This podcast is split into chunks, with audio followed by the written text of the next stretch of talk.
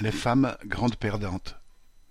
Dans son discours de présentation de la réforme de la retraite du 10 janvier, Elisabeth Borne avait déclaré qu'elle était, citation, juste, équilibrée et en faveur du progrès social, fin citation, insistant sur le fait que les femmes en bénéficieront plus que les hommes. Borne cite pour exemple de justice et de progrès le cas des femmes qui ont eu une carrière hachée ou incomplète du fait de maternité ou d'emplois à temps partiel imposés à condition de partir à soixante-sept ans, elles ne subissent plus aucune décote. Eh bien, cette limite ne sera pas augmentée, comme Borne aurait pu le décider suite au passage de soixante-deux à soixante-quatre ans pour le régime général. Selon l'INSEE, les salaires des femmes sont inférieurs en moyenne de 22% à ceux des hommes et leur pension de retraite de 40%.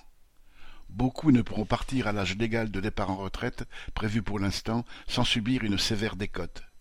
Il leur faudra donc toujours travailler trois ans de plus pour arriver aux soixante-sept ans et toucher une pension qui, malgré les promesses de Borne d'en revoir le montant, sera de toute façon insuffisante pour vivre décemment, surtout face à une inflation qui grignote tous les revenus des travailleurs. Voilà l'avenir radieux que Borne offre aux femmes retraitées, à condition évidemment qu'à soixante-sept ans elles en aient encore un. Marianne Lamiral.